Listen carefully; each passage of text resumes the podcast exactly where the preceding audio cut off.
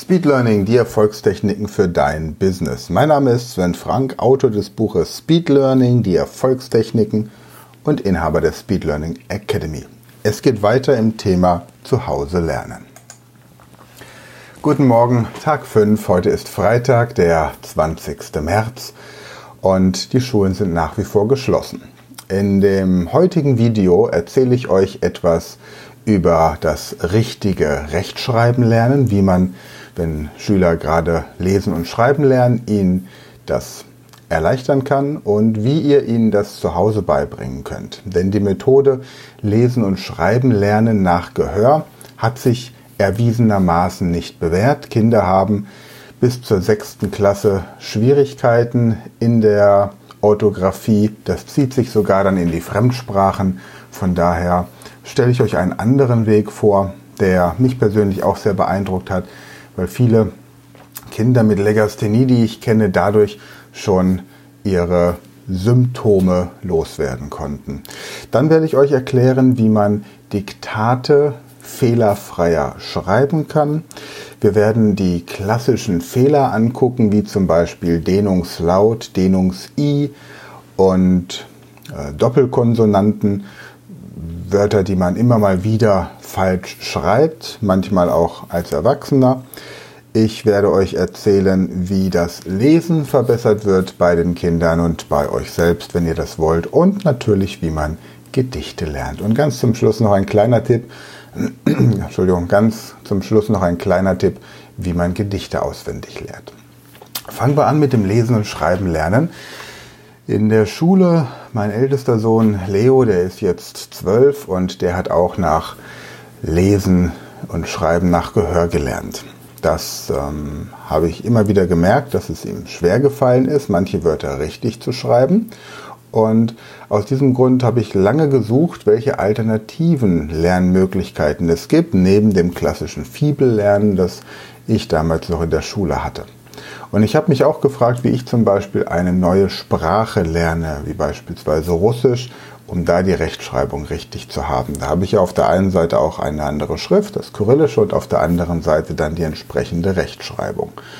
Und da ist mir aufgefallen, dieses klassische Fibellernen, dass man wirklich ein Wort hat und dieses Wort entsprechend häufig schreibt, das bringt schon sehr viel.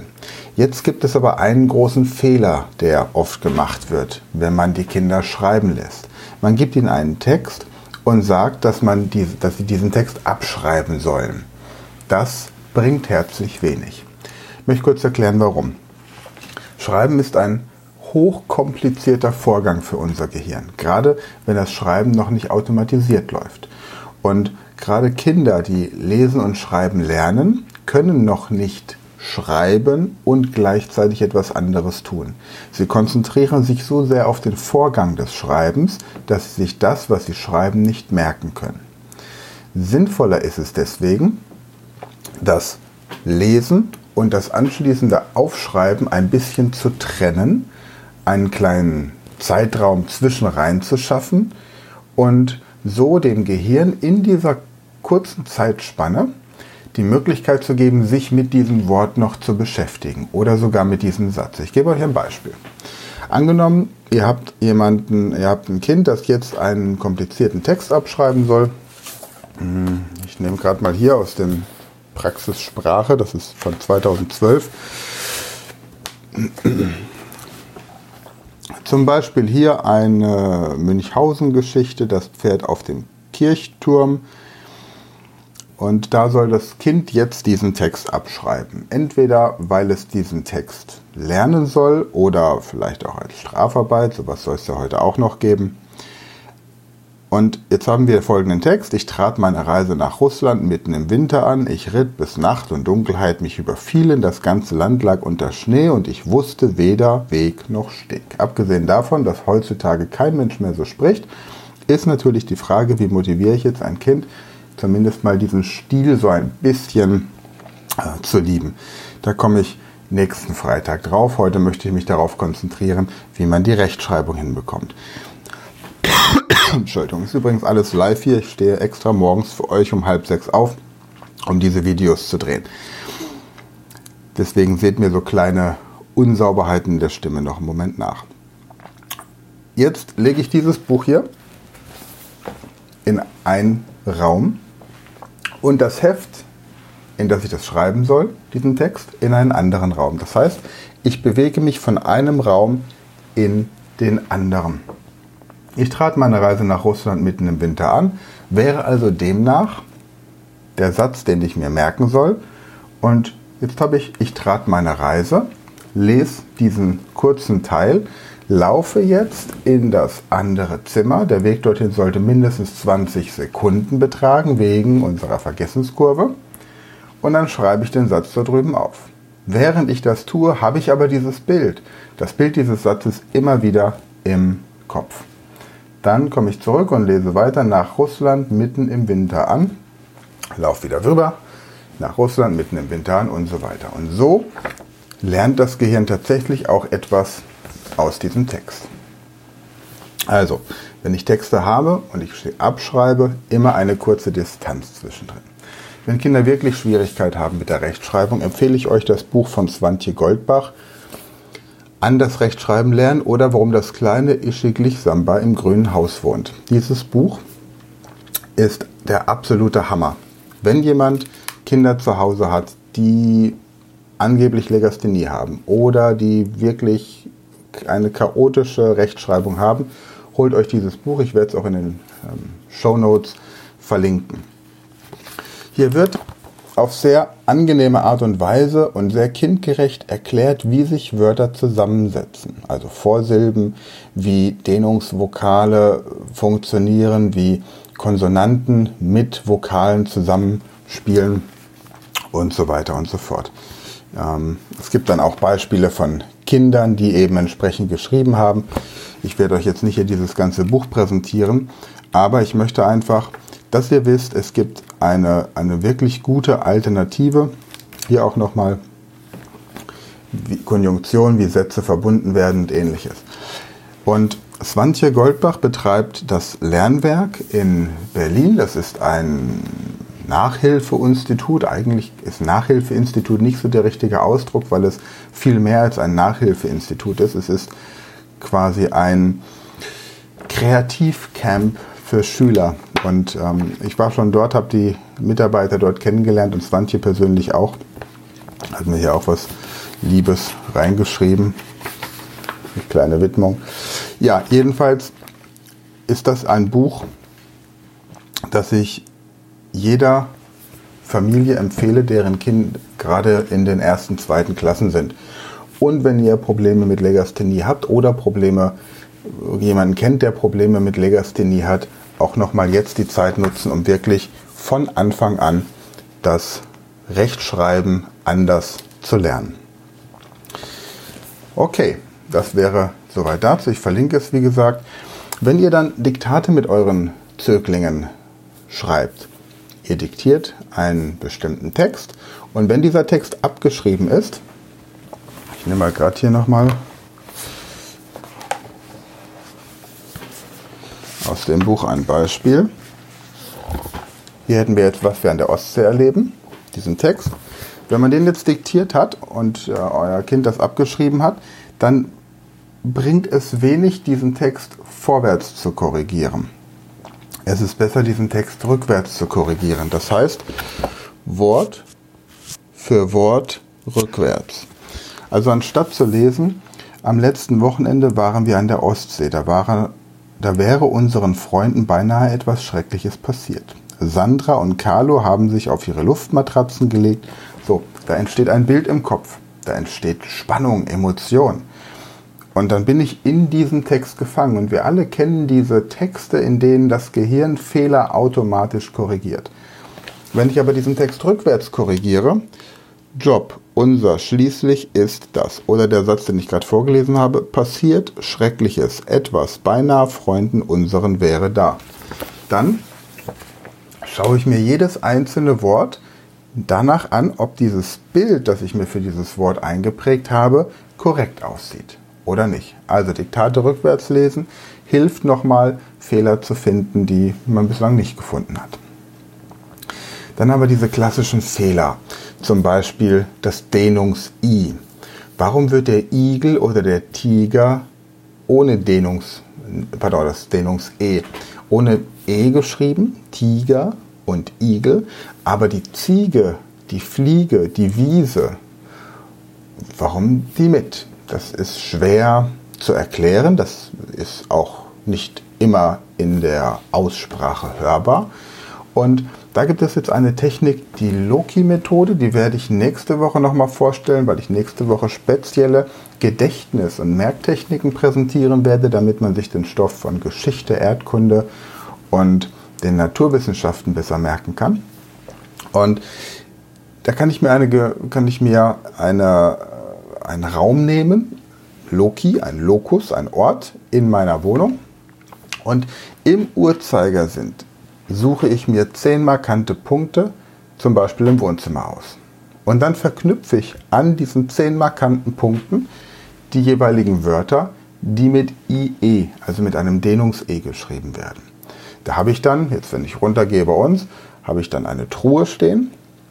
Und diese Truhe, hier hinter mir ein Bücherregal, könnte ich oben, hier, wo die Enzyklopädie Britannica ist, stelle ich mir eine Ziege vor, die zieht die Bücher raus.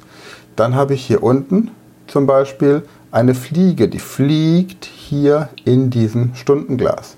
Dann habe ich hier unten, wo die Sprachkurse sind, habe ich eine Wiese. Ja, ich sehe hier unten so den grünen Teil. Hier habe ich meine Wiese. Hier, wo die Langenscheids Sprachkurse sind, da hätte ich vielleicht Ziege, Fliege, eine Wiege, ja, wo Babys drin liegen. Eine Wiege, weil ich ein Baby habe, das einfach noch ein bisschen Ikterus hat, Gelbsucht hat. So, also habe ich hier oben meine Ziege, hier habe ich meine Fliege, hier habe ich meine Wiese, hier habe ich meine Wiege.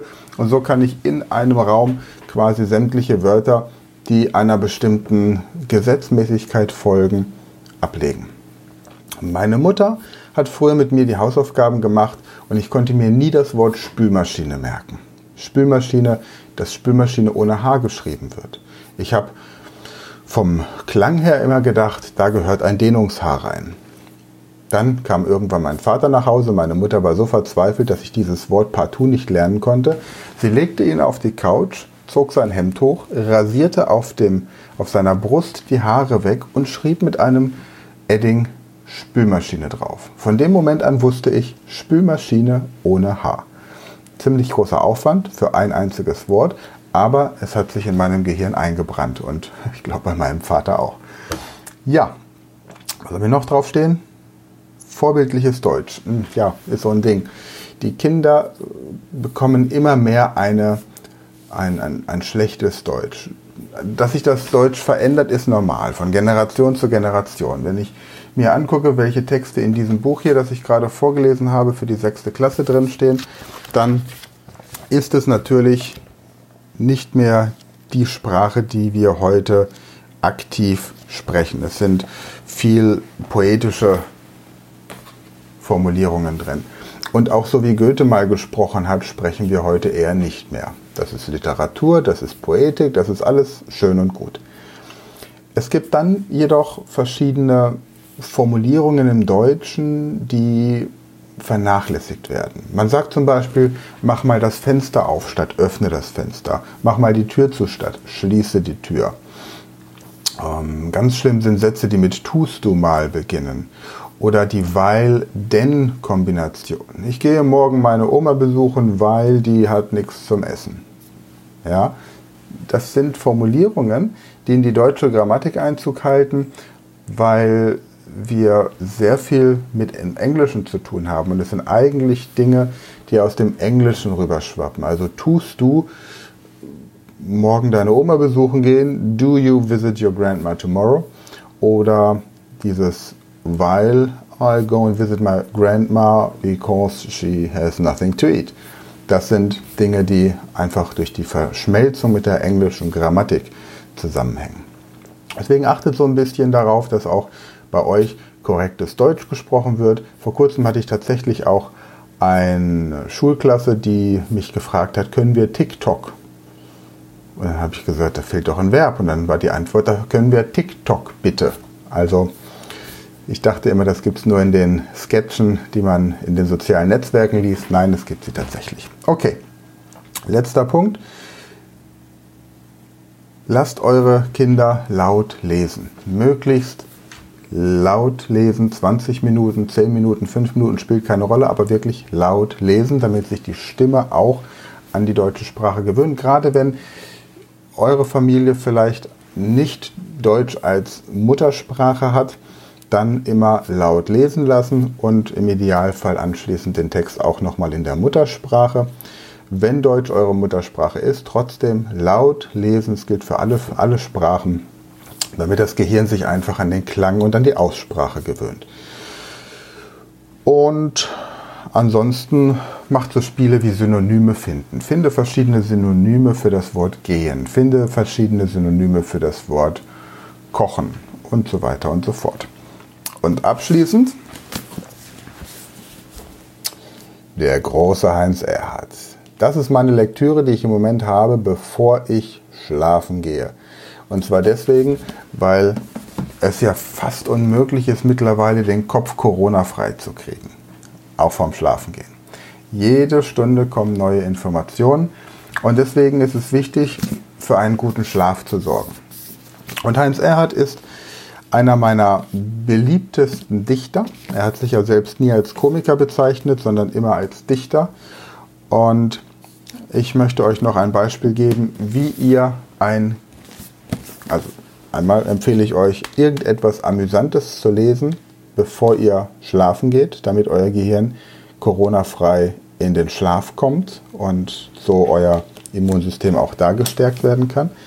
Und zum anderen erzähle ich euch noch, wie man sich ein Gedicht merken kann. Nehmen wir zum Beispiel die Zitronen. Das Gedicht geht wie folgt. Ganz früher, ich weiß nicht mehr genau wann dies, waren die Zitronen so süß wie Kandis. Bis sie einst sprachen wir Zitronen, wir wollen groß sein wie Melonen. Auch finden wir das Gelb abscheulich, wir wollen rot sein oder bläulich. Gott hörte oben die Beschwerden und sprach, daraus wird nichts werden, ihr müsst zu bleiben. Ich bedauer, da wurden die Zitronen sauer. Das Gedicht von Hans Erhard heißt, warum die Zitronen sauer wurden.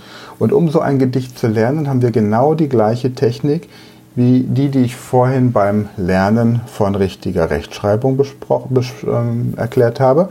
Ich nehme einfach diesen Gedichtband und lege ihn irgendwo in einen Raum und meinen Notizbuch, mein Notizblock in einen anderen Raum. Und dann lese ich ganz früher, ich weiß nicht mehr genau wann dies, und dann laufe ich los und merke mir auf dem Weg dorthin mindestens 20 Sekunden lang, notfalls laufe ich ein paar Runden im Kreis und schreibe den Text dann auf. Und dann, wenn ich den Text einmal aufgeschrieben habe, dann nehme ich den Satz, den Text noch einmal her und versuche die Sätze mir länger zu merken. Also ganz früher, ich weiß nicht mehr genau wann dies, waren die Zitronen so süß wie Candies. Und dann geht es wieder los, den Text nochmal aufschrauben. Und dabei entsteht bei mir im Kopf auch ein Bild. So wird es einfacher. Gut, in diesem Sinne wünsche ich euch ein schönes Wochenende. Lasst eure Kids auch ein bisschen entspannen im Rahmen der Möglichkeiten. Und bis Montag. Nächste Woche geht es dann darum, dass ich euch spezielle Merk- und Gedächtnistechniken zeige für die Fächer Erdkunde und Geschichte. Ich werde euch erklären, wie ihr euch zum Beispiel die Hauptstädte der deutschen Bundesländer innerhalb von zehn Minuten merken könnt. Wir werden die Gründerstaaten der USA durchgehen, ähm, ganz unterschiedliche Inhalte des Unterrichtes, wie man sich die schnell und zuverlässig merken kann. Und am Ende der Woche werdet ihr in der Lage sein, alle geschichtlichen Daten, die es auf der Welt gibt, in der Weltgeschichte punktuell mit der Jahreszahl zu verknüpfen. Also freut euch drauf, habt ein tolles Wochenende und bis dann. Ciao.